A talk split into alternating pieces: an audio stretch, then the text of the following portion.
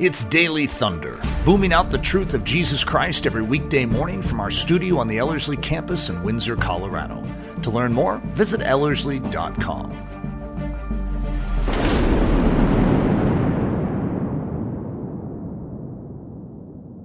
Well, welcome to a Friday discussion. I'm here with my friend Eric Ludy. Good to see you, sir. Hey, bud. It's always fun to be in this spot with you. Yeah. We've had some good discussions. Yeah, I love these times, actually. I really enjoyed this process. Yeah. So, well, today we have a very important question, which is, why is self-control so essential in the Christian life?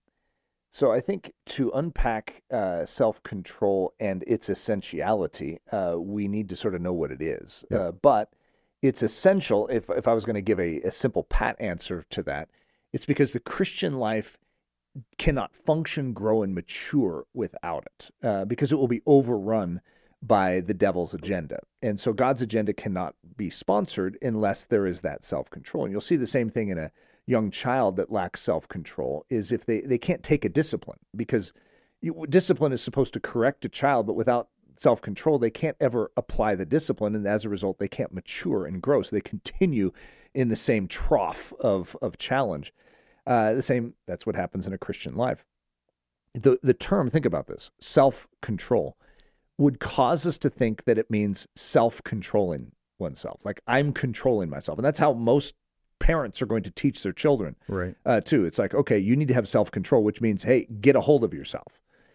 It's a part truth, and I think that's why it's a little tricky to know how to handle, but I wanted to unpack that sort of as my response to what you're saying is, because you know a lot about this too, even though you're the one asking the question. Our Greek word is egretia. That's what's going to be translated as self-control or temperance or self-government, depending on your translation. And so in all those situations, three very different words. I mean, self-government and self-control sound similar. But then temperance, what does that have to do with it? And so I'm going to sort of throw the question back your way. Why is this so essential in the Christian life? Why is egretia essential? Like, what is egretia? Yeah, the way I love to explain it, like when you look at the fruits of the Spirit, yeah, right? It is so fascinating to me that you start walking through the fruits of the Spirit and you're like, oh yeah, that makes sense. That's Jesus. It's the fruit of the Spirit, love. Yeah. Yeah. He is love. He is the fullness of joy. He is patience. He is our kindness. He is our goodness. But you get to the very end of the fruit of the Spirit, and it says, and the fruit of the Spirit is self-control. And it is amazing. As you just said, it's like we flip the script, and it's like we set aside, okay, well, the other ones are fruit of the Spirit, meaning the Spirit's going to have to produce this. Yeah. I now get to the self-control one, and I go, all right, I'm going to now do this, which is so completely opposite of what it actually is hinting at. It is still a fruit of the Spirit, yeah, meaning it's not so much me controlling myself as much as myself is being controlled, yeah, and it's being harnessed by the Holy Spirit. In other words, it's still an action of the Spirit of God in my life. And every single one of those fruit of the Spirit are impossible for us to, in our own ability, produce the heavenly version of them. Right. And so isn't it safe to say that egretia would fall into that category? Yep. And so to explain it, because oftentimes I will start, before I can explain it to someone else, I need to explain it to myself. And this has been a unique wrestling match one for me, to try and understand what this is, because it seems to have what I would say two dimensions of meaning simultaneous. And in a simple way, I'm going to say it means to kick out and to keep out. And so my metaphor that I've used to help myself is a boxing ring. Eric Ludy steps in this boxing ring, and there's Goliath. I'm this little 3-foot tall, dweebish character, and there's Goliath, right? Over 12 feet tall. And so, and I can come up to him and punch his kneecap, and he just sort of laughs, a hearty laugh, and then kicks me. And I go flying into the bleachers. He's the one controlling my ring. And so if you look at that ring as the life of Eric Ludy, the body of Eric Ludy, and then I hear that I'm supposed to be self-controlled. So it's like, control your ring, Eric. And I'm like, doing my best, but he's more powerful than I am. And this is the entry point to what we understand as the gospel. You see, it's Eric coming to him, to the understanding that in and of himself, he's defeated. In and of himself, he can't control his ring. And unless his ring is controlled by righteousness, unless it portrays everything that is good and lovely and heavenly, well, Eric is going to be cut off from the presence of God. And so I have some serious problems because my ring is not controlled by any of those things. It's not godliness. It's ungodliness.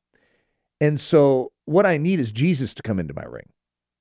When I bring Jesus into the ring, now I have everything needed to begin to function in this thing known as egretia, or self-control.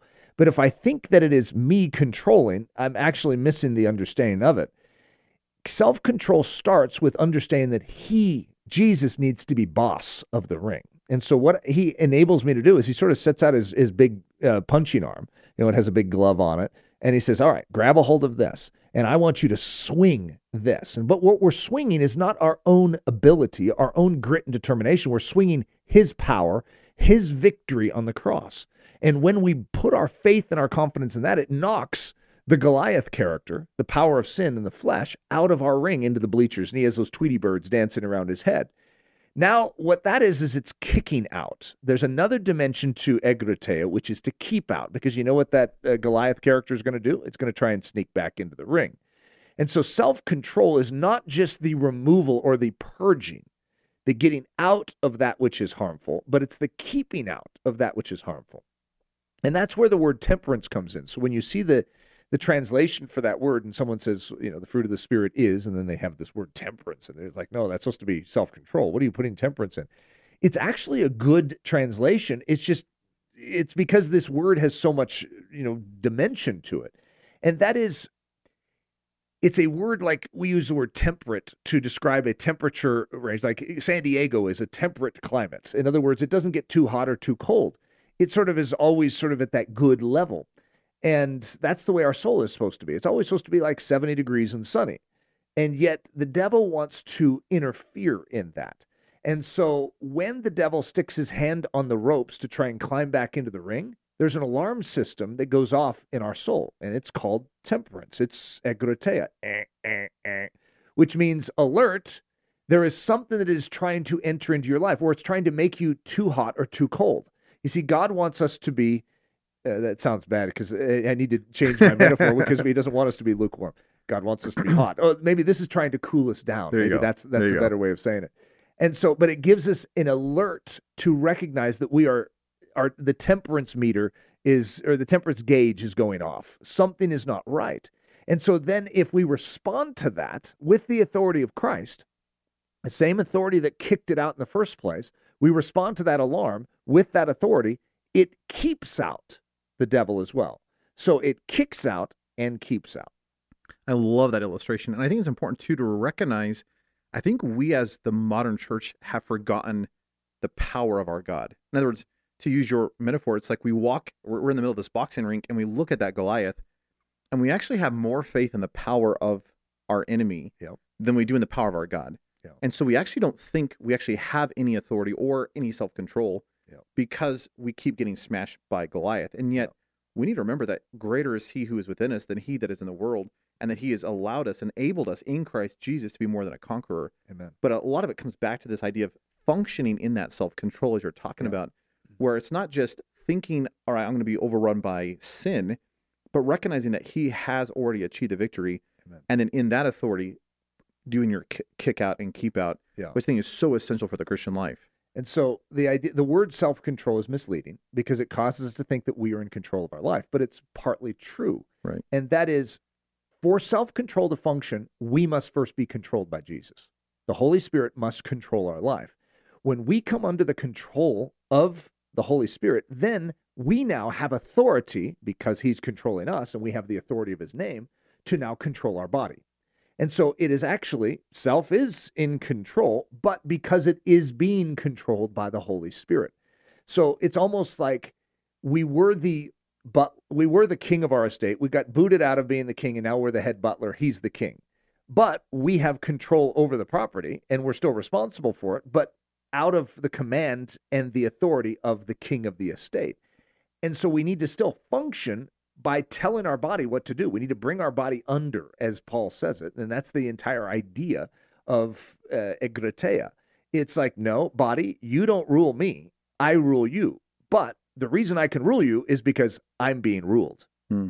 I think that's an encouragement, too, that even if we're just getting started in this idea of self-control, it is a fruit of the Spirit. In other words, fruit doesn't just happen on a tree overnight in its full bloom or full produce. I don't know what the word would be, but it's not in full season. Yeah.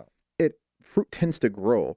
And so I think just as an encouragement for those who are listening, you know, even if they just take one small step in taking that submissive position under Jesus, but that authority position in his name over their life, the more you begin to do that, the more you begin to actually see it function. And the more you actually get excited, that's like, whoa, whoa, whoa, my life can actually live on a whole nother level, not because there's something special about me, but because I'm in Christ and he is in me. And I'm actually functioning as he has called me to function in his Amen. In his grace. Amen. So what an amazing truth. That's good. Thanks, Eric. Daily Thunder is a listener-supported production of Ellerslie Discipleship Training. At Ellerslie, we are laboring to rouse the Church of Jesus Christ out of its lethargy and build brave-hearted Christians for such a time as this. Daily Thunder is streamed daily, Monday through Friday, from our studio in Windsor, Colorado. And our weekend church service is delivered live and streamed at 9 a.m. on Sunday mornings. Join us at live.ellerslie.com. Note that our live weekday in-person version of Daily Thunder is scheduled to resume this upcoming June in conjunction with our training season. Learn more at ellerslie.com. Thanks for listening.